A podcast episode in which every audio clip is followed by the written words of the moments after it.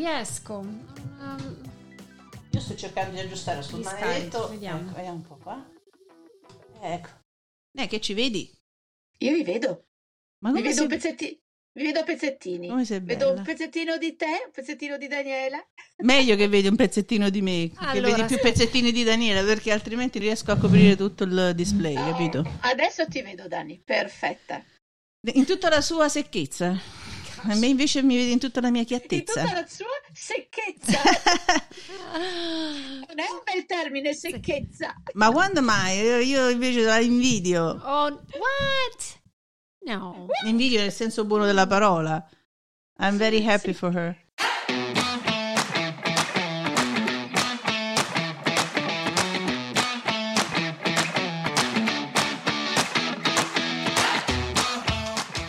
DL Cast è proprio un altro podcast.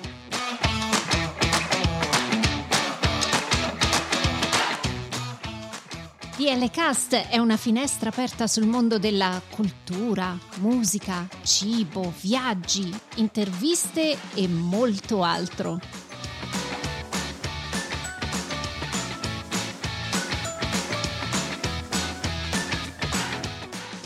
Siamo Daniela e Lia e vi auguriamo un buon ascolto.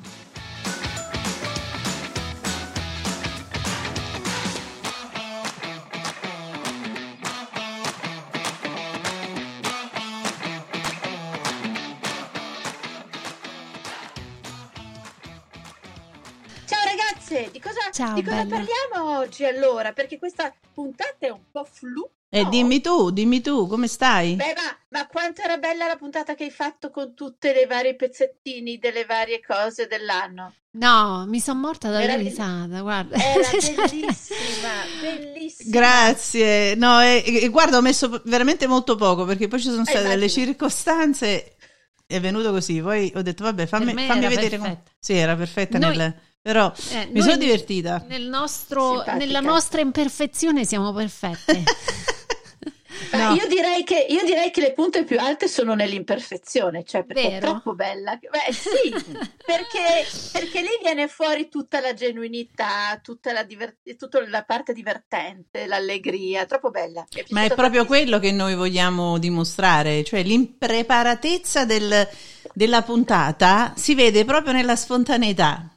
Infatti, no, no, Anche ma è vero, perché è vero, è vero. stamattina noi ci volevamo un po' preparare, ma non siamo riusciti perché No. a lei si è allagato il bagno. Eh, No. Io ho fatto tardi dal parrucchiere, insomma c'è stata tutta una serie di circostanze. eh, in questi giorni volevamo fare tanto, ma poi tornando dall'Italia l'aereo in ritardo, la nottata a New York. Insomma, non si può, non si può più fare Non un programma. Un programma non si può fare. Abbiamo le agende, i calendari, tutto quello che vuoi, ma non riusciamo mai a rispettare una cosa. No, Anche se la facciamo in ritardo, eh, però la facciamo in ritardo, è vero Daniele? stato questo 2023 è entrata proprio in pompa magna. eh. Io non lo Eh, so sì, per sì. voi, ma per me è proprio wow, ma travolto uno Sì. tsunami proprio. Non Sì, riesco non a... parlarmene. Il, il mio di più, vi Eh. racconterò un giorno.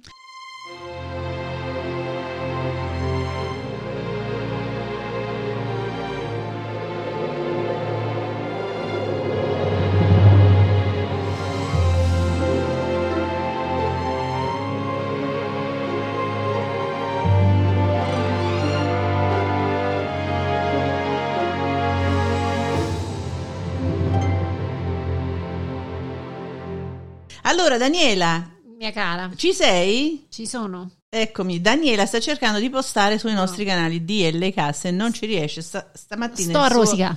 No, sta rosicando, sì. Stamattina, dai, eh, fai vedere sta maglietta a Sabrina, dai, eh, ce l'ho pure io lì. Dai, no, bellissimo. Aspetta, che ti devo far vedere la mia, eh. Eccola qua. Dai.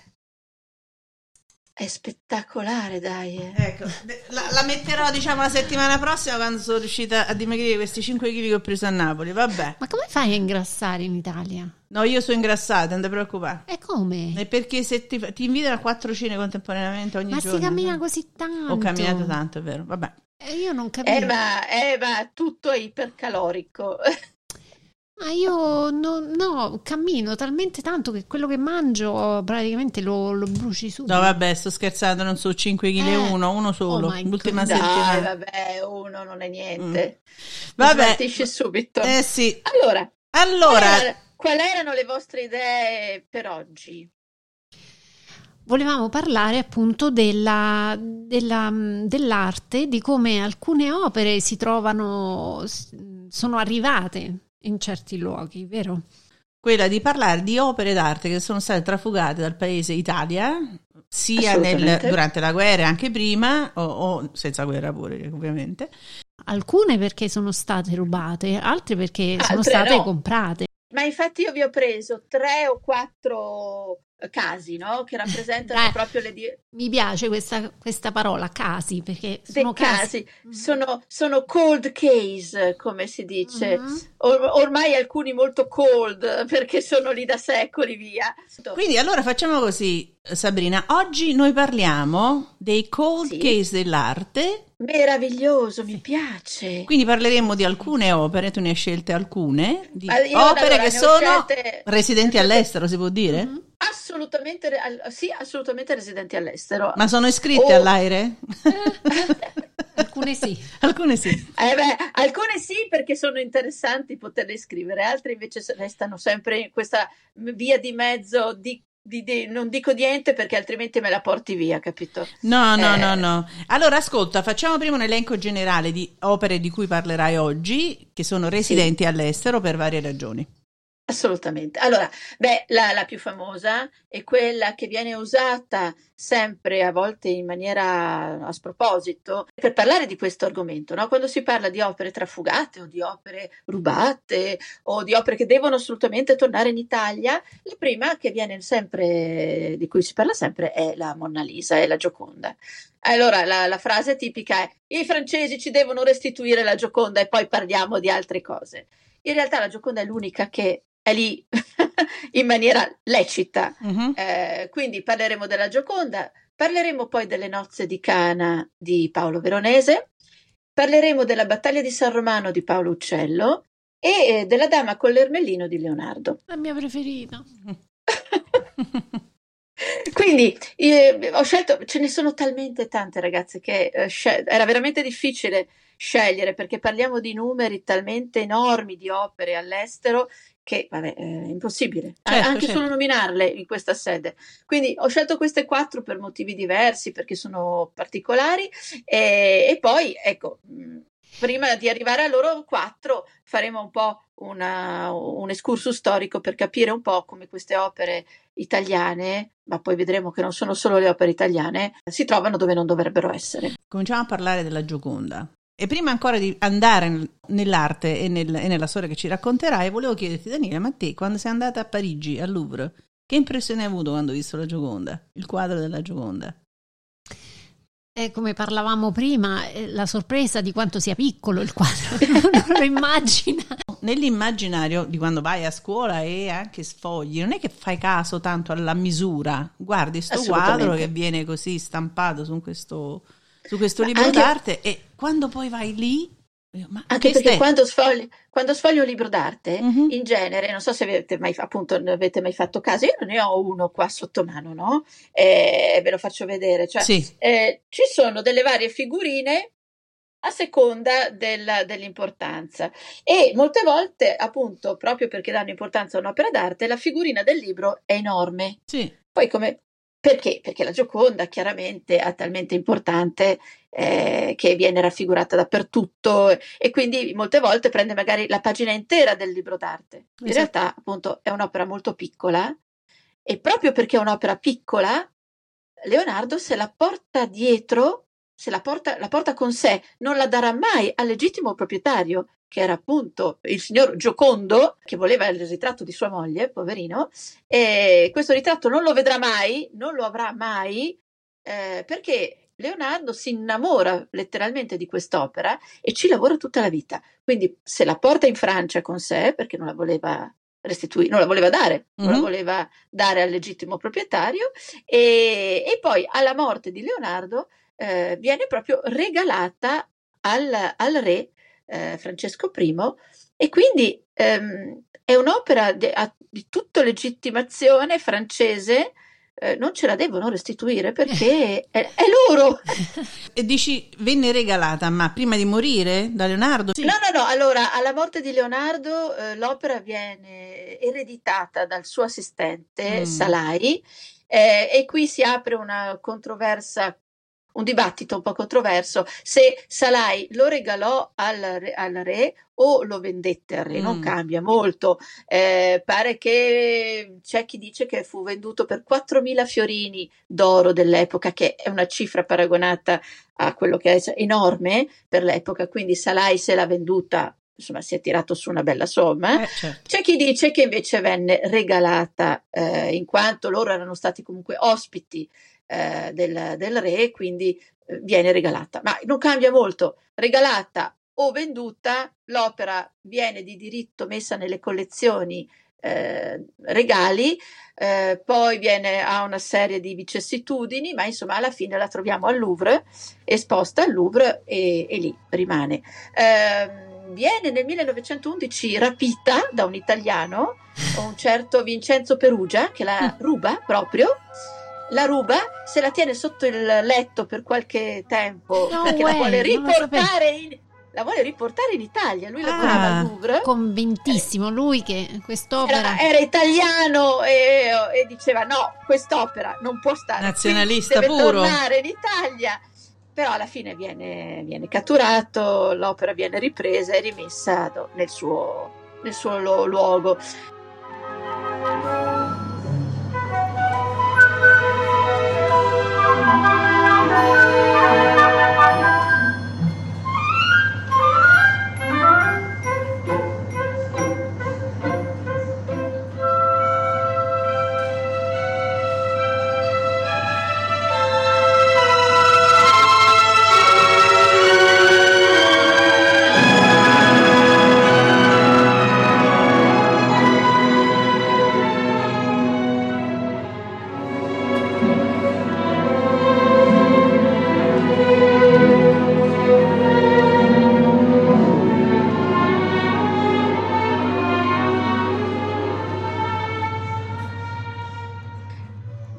Celia, tu sei stata al Louvre, Daniele. Sì, anche sì. io, sì, siamo state tutte e due al Louvre. Sì. Eh beh, perfetto, siete state al Louvre e siete andate a vedere la Gioconda. Eh, certo. Che cosa c'è nella stessa sala della Gioconda? Beh, infatti ci sono altri quadri che sono molto più belli della, della Gioconda. Gioconda. Forse poi perché c'era così sì. tanta gente, la folla. Veramente in inglese si dice it's overwhelming. Ti affascina tutto perché tutto è molto bello. Però rispetto alla Se... Gioconda, ecco, ti immagini un'opera grandiosa non solo nel, nell'importanza, ma anche nella dimensione. Allora, proprio questa dimensione eh, e il modo in cui è stata esposta per proteggerla ci toglie molto probabilmente il piacere della, della visione, nel senso che eh, non togliamo niente di merito alla Gioconda, che è un'opera stra- no. straordinaria, ma che andrebbe vista in un altro contesto, andrebbe vista senza il vetro, da vicino, senza essere immersi in questo bor- bordello. Si può dire bordello? No, sì, non si può che, dire. Non è che, fini, non è Sei che libera, nella, questo è un podcast non è che libero. Nella prossima, nella prossima puntata delle cose strane, vero? Eh, tu che ne sai tu? Allora, vi ho chiesto se siete state appunto a vedere la Gioconda perché siete state, siete state probabilmente le altre due persone aggiunte al, al, numero enorme di persone che visitano il Louvre e la sala della Gioconda, uno studio recente dice che l'80% dei visitatori del Louvre entra al Louvre per vedere la Gioconda. Quindi Giusto. immaginatevi i numeri. Ci sta. Ah, alle vostre spalle avete dato le spalle come tante, tante altre persone proprio alle nozze di Cana di mm-hmm. Paolo Veronese, mm-hmm. che è un quadro che misura 10 metri per 7, a differenza della Gioconda, e che nessuno guarda perché è nella stessa sala e tutti guardano la Gioconda. E Le nozze di Cana del Veronese è una di quelle opere di cui appunto vi voglio parlare oggi, che eh, sono state trafugate invece.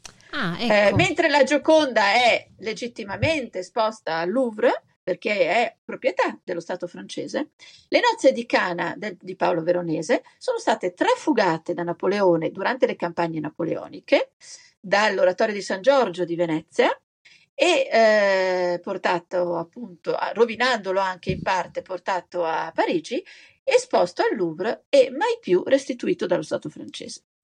Dopo il convegno, dopo il, il, congresso di Vienna del 1815, eh, il congresso di Vienna appunto ehm, definisce che queste, le opere trafugate da Napoleone non possono essere assolutamente in nessun modo trattenute dallo Stato francese e devono essere restituite ai legittimi proprietari. Tenete conto che Napoleone non porta via soltanto opere italiane, opere, porta via opere praticamente in tutti gli, gli stati occupati.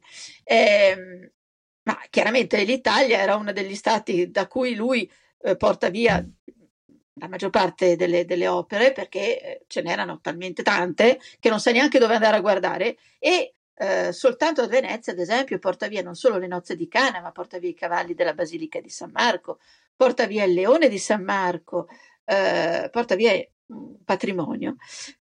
Appunto nel 1815, finite le, le, le, le, campagne napoleoniche con la perdita appunto della guerra, eh, Canova, il nostro Antonio Canova, il nostro artista, si va a Parigi dietro appunto spinta di, del Papa Pio, Pio, VII, se non sbaglio, e, e, e, incomincia, non ha nessuna lista sotto mano, perché chiaramente non c'è una lista delle opere trafugate, e solo con la sua memoria, che era eh, incredibile, da, di art, da artista, incomincia a selezionare tutte le opere che si ricorda essere state in Italia mm-hmm. e portate via da Napoleone.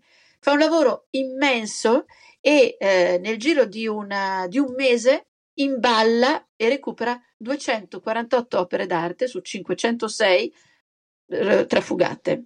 Wow, Accidenti. questo è signor Canova. Accidenti. Il signor Antonio Canova, a tal punto che i francesi, innervositi anche da questa cosa, eh, il direttore dell'epoca del Louvre fa di tutto per non dargli le eh, opere. Certo.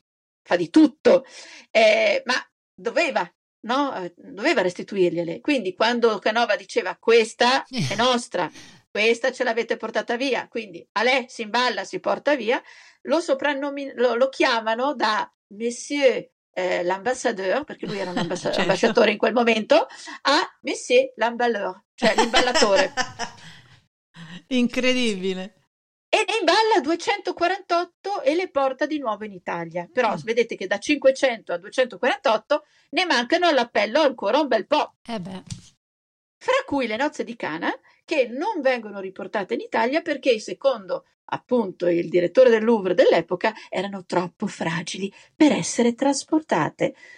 Eh, non, erano fra- non erano state così fragili per portarsele via, capito? Comunque è spettacolare. Perché... È un'opera spettacolare che eh, appunto ha 132 personaggi, immaginate.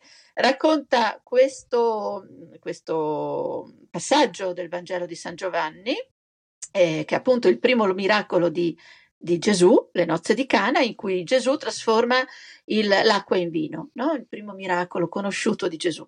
Eh, in, e eh, il veronese lo trasforma in questo banchetto meraviglioso eh, della, dell'aristocrazia vero, eh, veneziana, quindi si è talmente immersi in, questo, in questa opera piena di oggetti, gente, animali, architettura, che è quasi un'ubriacatura, no?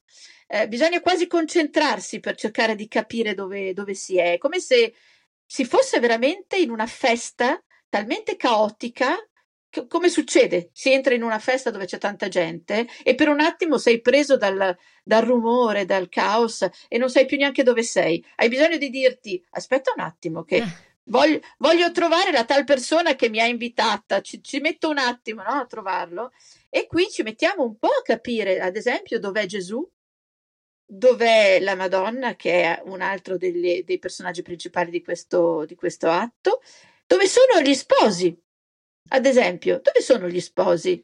Eh, della nozze di cercando, Cana. Li stiamo cercando, guarda, stiamo guardando in questo momento. Cercateli, cercateli questi sposi che perfino nell'atto saranno in camera da letto che ti devo dire perché non c'è non c'è non c'è no non sto scherzando Vabbè. Perfino, perfino nel Vangelo sono dei personaggi di, di, secondo, terzo, quarto rango e quindi Veronese li nasconde quasi perché non sono importanti.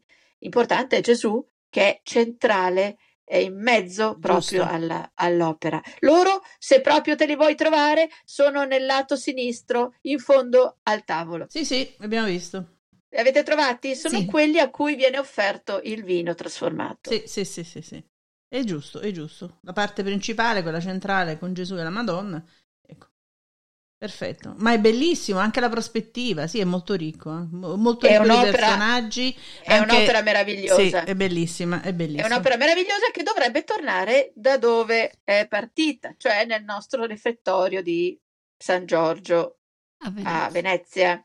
In quindi, questo momento c'è una, un'opera, c'è una, scusate, c'è una coppia. Ho capito, quindi no. tornerà, non tornerà, la lasciano, non la lasciano? Non tornerà non mai, tornerà non mai. tornerà mai perché, eh, perché è passato troppo tempo, perché, perché, i francesi fanno orecchie da mercante, giustamente, e, e quindi è, un, è una delle tante opere che non tornerà mai a casa. È peccato. Quindi, ma anche perché, allora, apriamo una piccola parentesi. Eh, in tutti i musei del mondo ci sono opere che non sono parte di quest, de, della cultura di quel, di quel, museo, cioè o dello stato dove è il museo, nel, al British, agli mm. Uffizi, certo, certo. al Louvre, negli, negli, negli, nei vari musei americani. Sono, sono, pieni di opere che non sono parte della cultura di, dello stato ospitante. Certo. Se noi dovessimo fare le cose fatte bene, vorrebbe dire che tutte le opere che non sono comprovate di proprietà eh, vera di, di, quel museo dovrebbero essere restituite. Il British si spoglierebbe delle sue opere, il Louvre, il Louvre si spoglierebbe. E, e, poi, altro argomento importante, premetto che io sono per la restituzione delle opere, no? che non venga fuori che, che dico che non devono essere restituite ma non è un argomento così facile e soprattutto eh, dove andrebbero? Eh, non tutte hanno ancora la loro collocazione. Mm, Alcune certo. opere sì, altre no. Eh, ad esempio, i fregi del Partenone sì, perché addirittura lo Stato greco ha costruito nel 2009 un museo specifico per accogliere tutte le parti del Partenone che sono state rubate. Eh. E la maggior parte sono al British a Londra. Eh sì. Gli inglesi sostengono che non li hanno restituiti finora perché non c'era più, eh, diciamo, il posto giusto per essere conservate, quindi era meglio che stessero al British perché lì stavano proprio bene, bene, bene. Eh, certo. Conservate benissimo. Eh, come no? Appunto lo Stato greco a quel punto ha detto perfetto, mh, mm, abbiamo il museo, adesso abbiamo il museo, siamo capaci di tenercele molto bene e abbiamo lasciato lo spazio, cioè proprio lo spazio vuoto che aspetta le opere che sono al British. Ma gli inglesi non hanno nessuna intenzione di restituirle. Mm. Parlano di un possibile futuro prestito Come allo prestito? Stato greco. Prestito, vi rendete conto dell'assurdità delle cose? Certo. Quindi, insomma, è un tacito accordo in un certo senso che si è raggiunto ta- nella no, storia. No, no, no, non nel caso, non nel caso del pa- non nel caso del Partenone, però mi sembra per quanto riguarda queste nozze di canna eh, sia successo oh, così, insomma. Per... Ogni, tanto, ogni, tanto, lo Stato italiano ci prova. Ci prova ancora. Sì, okay. sì, sì, come lo, come lo Stato greco, cioè molte volte ripartono, no? Eh, in certi momenti, in certe situazioni storiche particolari, si riparte alla carica e, e qualcuno decide di incominciare di nuovo questa guerra contro i mulini vento eh, e certo. di dire e poi ci sono anche le relazioni internazionali, politiche, i rapporti fra eh, gli certo stati, certo. Sì. Però alla fine ogni tanto qualcuno restituisce qualcosa, ma in genere sono per dare il contantino, sì. eh, ma opere importanti che certo. richiamano turisti nessuno le vuole restituire perché altrimenti facciamo, eh, facciamo che... uno scambio noi diamo una bella copia a loro e, e loro Infatti, ci restituiscono gli originali. Assolutamente. Yeah. ci sono ad esempio anche eh, direttori eh, di musei illuminati come l'attuale direttore del, degli Uffizi eh, che si è proposto di restituire alcune opere non solo di restituirle, più che altro di riportarle nel loro contesto, che anche è un altro argomento interessante, perché finora abbiamo parlato di opere trafugate, no? è un argomento mm, molto preciso, ma ci sono opere che per casi, i casi più incredibili, finiscono, soprattutto parliamo di opere religiose, finiscono nei musei. Uh-huh. E questo è un argomento che mi piace ancora di più di quello delle opere trafugate. Opere religiose che finiscono nei musei e che si de- escono completamente dal loro contesto. Pensate a un'opera religiosa che è fatta per essere commissionata per dare un per, messaggio, no? Per... per... dare un messaggio, uh-huh. per essere uh, parte di una devozione e che invece si ritrova in un museo dove la gente la osserva, ma nessuno prega più davanti a quell'opera, ad esempio. Il museo può prendersi miglior cura di un'opera dal punto di vista di maintenance che una chiesa. Questo non ci sono né infatti... i fondi e né la capacità tecnica di poter mantenere un quadro importante come di quelli che abbiamo discusso prima, insomma. Eh. Sì, però al contempo tu pensa se noi, ehm, noi mettessimo a disposizione delle chiese la possibilità di, essere, di conservare come si deve un'opera e di avere tutte le assicurazioni che tu hai all'interno di un museo, quest'opera sarebbe in assoluto più godibile anche dal, dal, dal pubblico, nel senso che sarebbe nel suo contesto originale. Però eh, ecco, adesso voglio fare un po' il diavolo.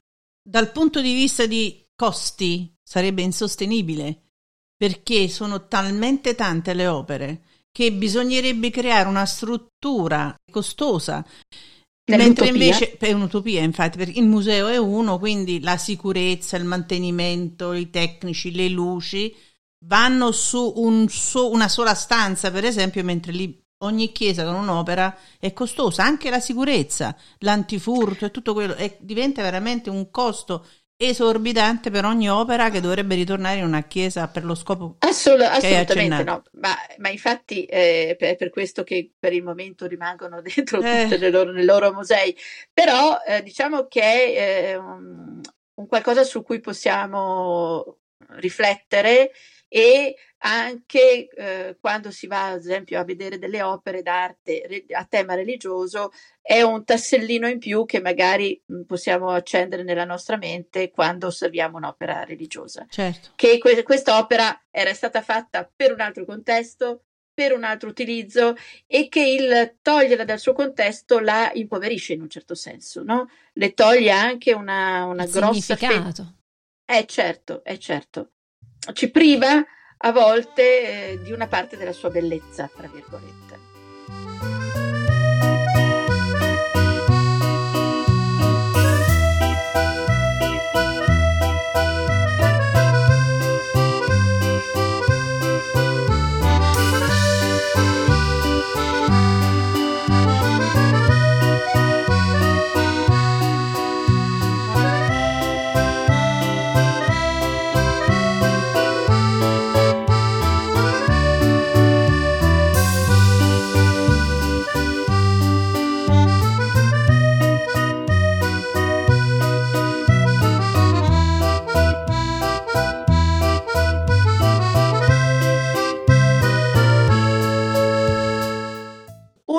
Grossa fetta di opere d'arte che perdono, eh, che vengono mh, spostate, trafugate, eh, è durante la seconda guerra mondiale. Oh my goodness, ho visto questo film con George Clooney che erano... Bravissima! Volevo proprio nominarlo, è un film del 2014 Bellissimo. mi pare, Monument, Monument, Monument Man. yes, no, eh. Monument Man e che appunto affronta questo, questo argomento di tutto, tutte le opere d'arte che vengono portate via durante sì. la seconda guerra mondiale e a differenza ad esempio delle campagne napoleoniche dove eh, che viene definito il più grande spostamento delle, di opere d'arte della storia eh, durante le campagne napoleoniche per dirvi il, la massa di opere d'arte che Napoleone sposta durante questi, questi anni Comunque anche durante la seconda guerra mondiale stiamo parlando di numeri altissimi di opere d'arte che vengono rubate proprio, sì. eh, portate via, e, ma lì addirittura si parla di un progetto eh,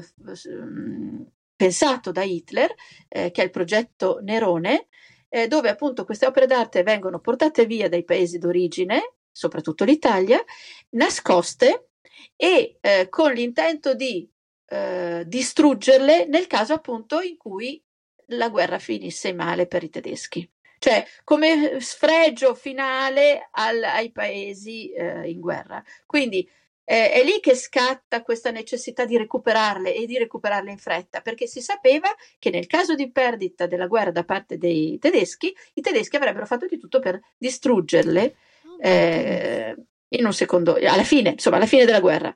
Quindi queste opere vengono cercate nei, pa- nei posti più incredibili, eh, miniere di sale, eh, castelli, fortezze, perché venivano proprio nascoste, perché questo era l'intento. Mentre Quindi per. Napoleone l'intento era le porto via perché devono, sono dei trofei di guerra sì. che poi io esporrò da vincitore, ma non c'è mai l'intenzione di distruggere. Mentre lì c'è questa brutta uh, idea della distru- intenzione della distruzione finale. Quindi una specie di ricatto, ecco, avrebbero usato queste opere eh, affinché se eh la sì. guerra... Um, ok. Eh sì, che, eh sì. Eh, non avevo idea di questa, di questa cosa. È il progetto, il famoso progetto Nerone, che appunto viene scoperto verso la fine della guerra e da lì si attiva questa, diciamo, eh, task force eh, di, di, di, uomini che hanno proprio il compito di recuperare il più possibile le opere d'arte trafugate prima che venga messa in atto questa distruzione che sarebbe stato un, un vero disastro. E allora, il, si, si, si calcola eh, che il 20% del patrimonio europeo viene spostato, viene trafugato sono numeri enormi, e si calcola sempre che 600, 600.000 pezzi mancano ancora all'appello. 600.000? Sì. Sono tantissimi. Parliamo di tutto, eh? parliamo di anche piccoli quadri, statuine, ceramiche, sì, sì, sì, Beh, sì. comunque opere d'arte teniamo conto anche che eh, non solo sono opere portate via dai gerarchi nazisti, molte volte con la connivenza dei nostri gerarchi fascisti. Mm-hmm. Eh, eh? Certo. Eh, non solo, eh, connivenza con il fascismo che lascia che i gerarchi nazisti portino via opere d'arte. Eh, la paura di, ad esempio, piccoli preti di campagna che non se la sentono di opporsi a, al gerarca nazista che arrivava e che tira giù la palla d'altare perché hanno proprio paura. Certo. Quindi per una serie di motivazioni. Ma poi non dimentichiamo tutte le opere che vengono confiscate alle famiglie ebree. Giusto. E eh, che addirittura vengono confiscate, portate via, e che al momento della fine della guerra, quando tantissime opere vengono ritrovate, come vi dicevo, nascoste nei posti più incredibili o eh, ritrovate ca- nelle case dei gerarchi nazisti, tedeschi, non si sa più a chi restituirle perché le famiglie di, a cui sono state tolte non ci sono più. Ancora adesso l, lo Stato francese, se non sbaglio, ha uh, un numero incredibile di opere d'arte che sta tenendo eh, e curando, ma che è pronto a restituire alle eventuali eredi delle famiglie eh, ebree scomparse durante la seconda guerra mondiale. Ogni tanto addirittura vengono esposte, si fanno delle mostre eh, per permettere proprio alla gente di dire oh, ma questa opera qua non è che era quella dello zio, del nonno, del bisnonno. Certo. In realtà più passa il tempo, chiaramente più nessuno sarà in grado di sapere di chi erano e quindi passeranno poi automaticamente eh, di proprietà allo Stato francese che ha fatto di tutto in questo caso per restituire, in questo caso per restituire le opere depredate, mm-hmm. non da loro dallo Stato, da, dai tedeschi certo, durante certo. la seconda guerra mondiale. Quindi vedete che queste opere d'arte viaggiano in maniere incredibili ed è poi difficilissimo anche ricostruire questi percorsi, restituire a eventuali proprietari. Non sempre c'è il proprietario a cui restituirle addirittura. Certo. No? Dagli Stati Uniti a New York sono rientrate in patria 142 opere, non solo diciamo dipinti, ma anche di statuine, come tu accennavi prima. Eh, certo. Uh, in America ce ne sono ancora tante, è una vera e propria caccia al tesoro, insomma. Sì, sì, è una vera e propria caccia al tesoro. Ci sono storici d'arte che si dedicano a quello, eh, vanno a ricercare proprio, non è facile ricercare i vari passaggi di proprietà eh, per ricostruire la storia di questa, molte volte è impossibile farlo. Quindi eh, alcuni musei diciamo che giocano anche sull'impossibilità a volte di ricostruire la storia della proprietà di queste opere mm-hmm. e quindi molte volte non restituiscono quello che dovrebbero restituire. E quindi è solo quando vengono messi di fronte proprio all'evidenza dei fatti, all'evidenza del, dei documenti, che a malincuore ogni eh tanto eh qualcosa, qualcosa torna lasciare. a casa, ma no, no, non siamo solo noi, eh, no, cioè, eh, non siamo solo noi italiani che stiamo aspettando opere, ci sono tantissimi paesi che aspettano opere. Noi italiani dobbiamo restituire ancora delle cose del periodo del colonialismo. Altro grosso momento di depredazione del patrimonio artistico, il periodo del colonialismo. Certo. E, e lì tutti abbiamo fatto dei danni. Noi, come sempre, vabbè, pochi, perché comunque come colonialisti non è che fossimo eh, dei, dei, gran, dei, gran, campioni, però, eh, ad esempio, gli inglesi eh, hanno un immenso patrimonio che hanno depredato dai paesi coloniali, eh. i francesi, i belgi, gli olandesi, eh, tutti hanno attinto, ad esempio, a opere d'arte del paese africano. Mm. Eh, che adesso piano piano incominciano a dire li vogliamo, beh, li vogliamo. Incominciamo sì. a poter esporle in maniera corretta, abbiamo diritto ad avere le nostre opere a casa e quindi anche lì piano pianino qualcosina torna, torna a casa.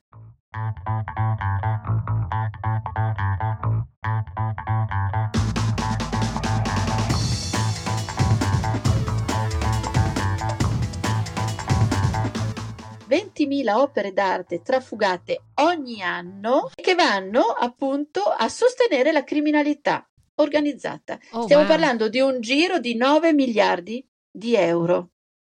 Mm? Wow. Attraverso, eh, wow, sì, attraverso opere d'arte trafugate, eh, tra cui la famosa appunto nativ- Natività di Caravaggio di certo, in, sì, infatti. Eh?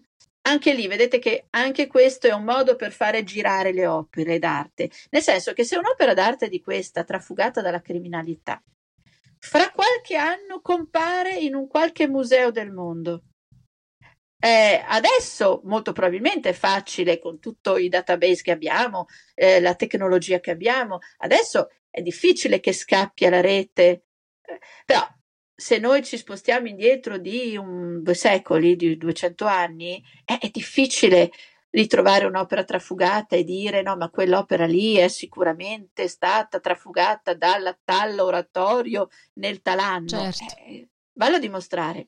Certo. Vallo a dimostrare. Senza contare che molte volte dietro una, un'opera rubata c'è magari una vendita fatta da qualche, da qualche prete. Oh, ad esempio, l'altra opera di cui appunto volevo accennarvi, La battaglia di San Romano di Paolo Uccello, eh, ecco, questa è una, è una bella, è, è, un bel esempio, no? Eh, questa opera è un trittico. Erano tre lunette eh, che si trovavano eh, in origine nelle proprietà medice, che poi furono trasformate in tre quadri rettangolari e questi tre quadri rettangolari fanno una serie di passaggi di proprietà e poi li ritroviamo agli Uffizi nel, agli inizi dell'Ottocento, mm. insieme come erano stati concepiti esatto. dall'artista. Sono tre, sono tre, quadri meravigliosi che appunto eh, ricostruiscono questa battaglia di, tra fiorentini e senesi.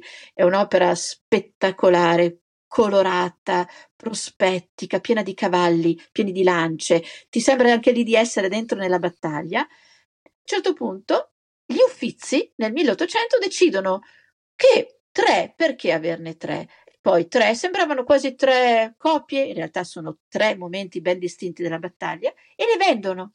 Quindi oh, wow. se ne tengono uno, uno, che infatti è rimasto agli Uffizi, un altro è a Londra al British e un altro ancora è, eh, se non sbaglio, eh, al Louvre. Quindi praticamente eh, a un certo punto della storia di quest'opera, che era unita con questi, tre, con questi tre quadri, questo trittico uno vicino all'altro, lo stesso Museo degli Uffizi ven- li vende e finiscono uno alla National Gallery e l'altro al Louvre. Mm. Quindi adesso per rivedere eh, l'opera nel suo, nella sua complessità sei costretto ad andare a Londra, a Parigi e a Firenze. Ma hanno, i musei hanno questa, questo potere di poter eh, vendere? Questa autorità di poter vendere? Uh, Perché insomma... Ottima sì. domanda. Questo è un valore sì, assolut- statale. Del... Sì.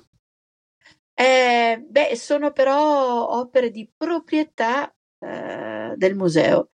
Io credo che in un certo senso la legislazione sia cambiata, però sicuramente nell'Ottocento era sicuramente nel potere di un direttore del museo di vendere opere che non riteneva più di importanza o magari per fare poi delle altre acquisizioni, cioè vendo quest'opera perché la reputo di scarso valore e invece magari acquisisco un'altra opera molto più importante mm-hmm. e che arricchirà maggiormente le nostre, le nostre collezioni. Certo, ottima poi, domanda. Sai, poi, poi, come dicevamo, se vi ricordate, l'abbiamo fatto questo discorso per la Venere del Botticelli, il gusto cambia nel corso dei secoli. Certo. Quindi opere che venivano reputate importanti nell'Ottocento, importantissime, con il gusto moderno invece non piacciono più.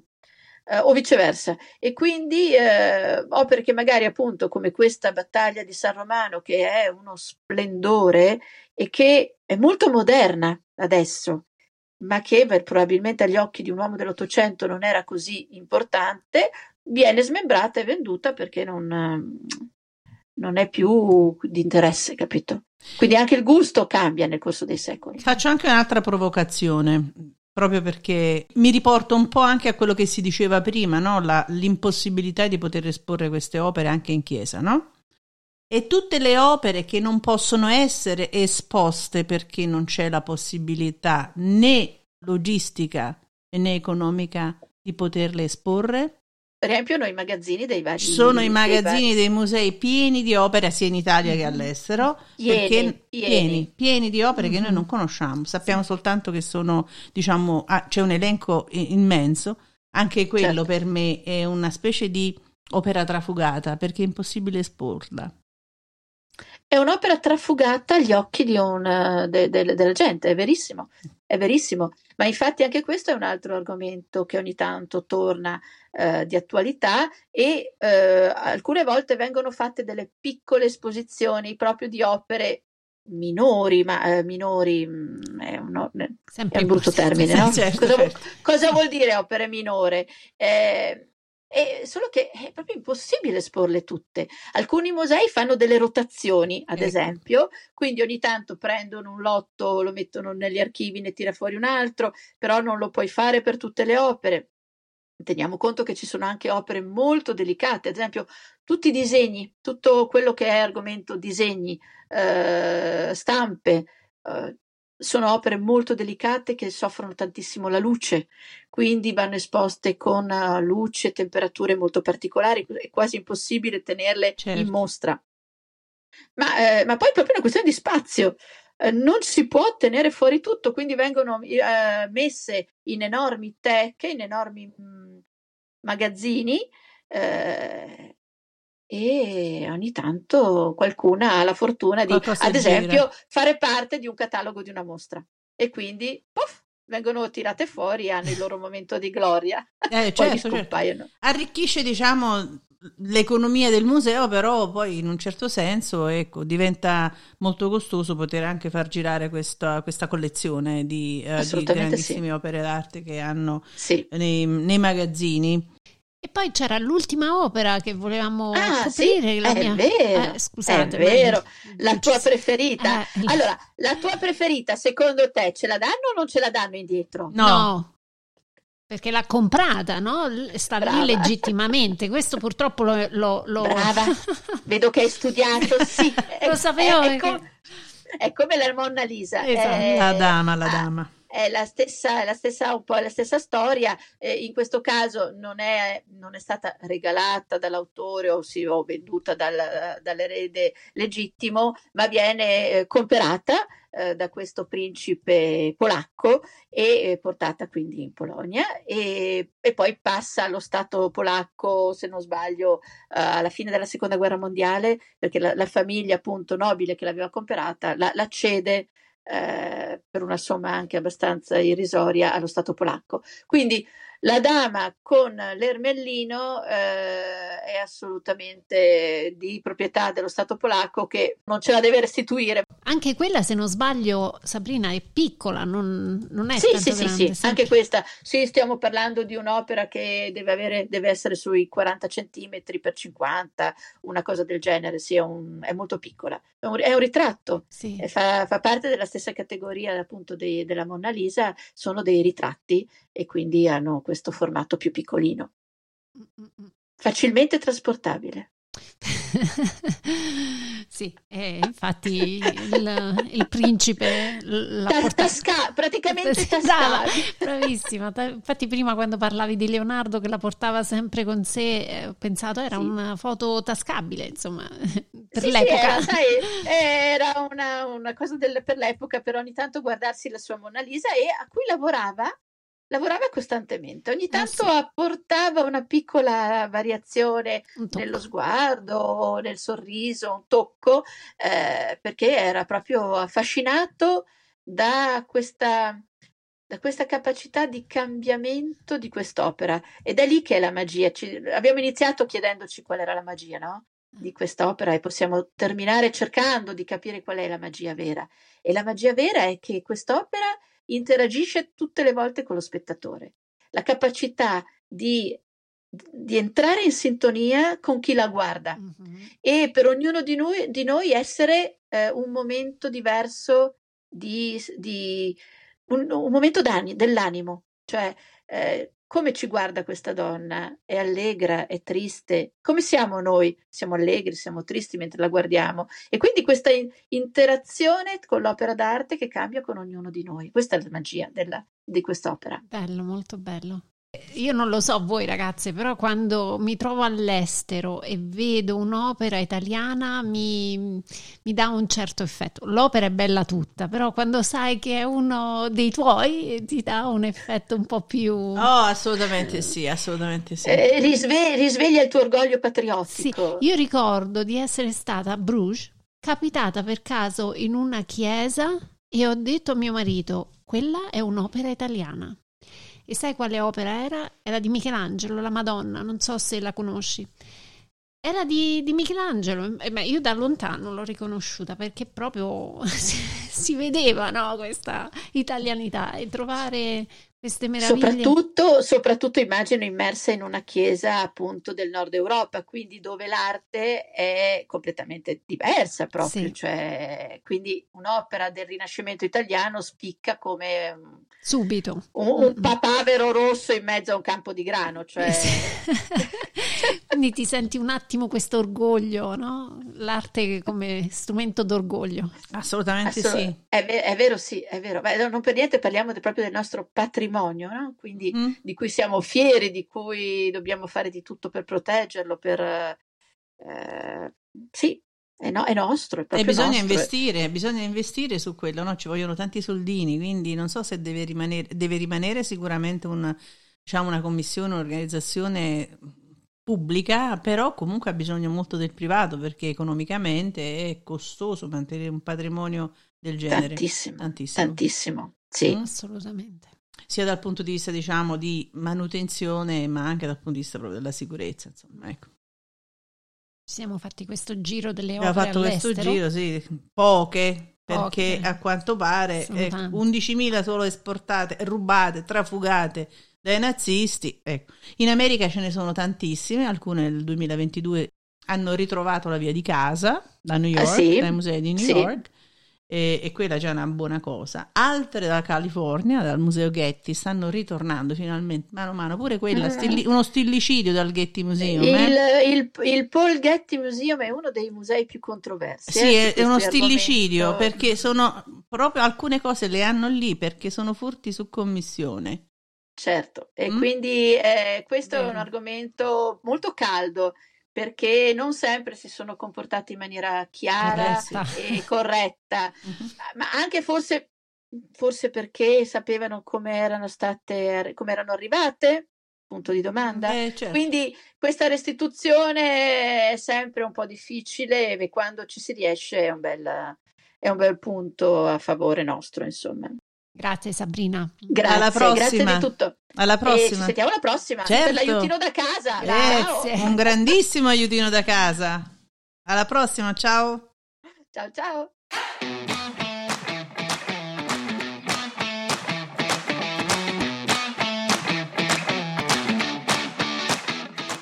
Seguiteci su dlcast.com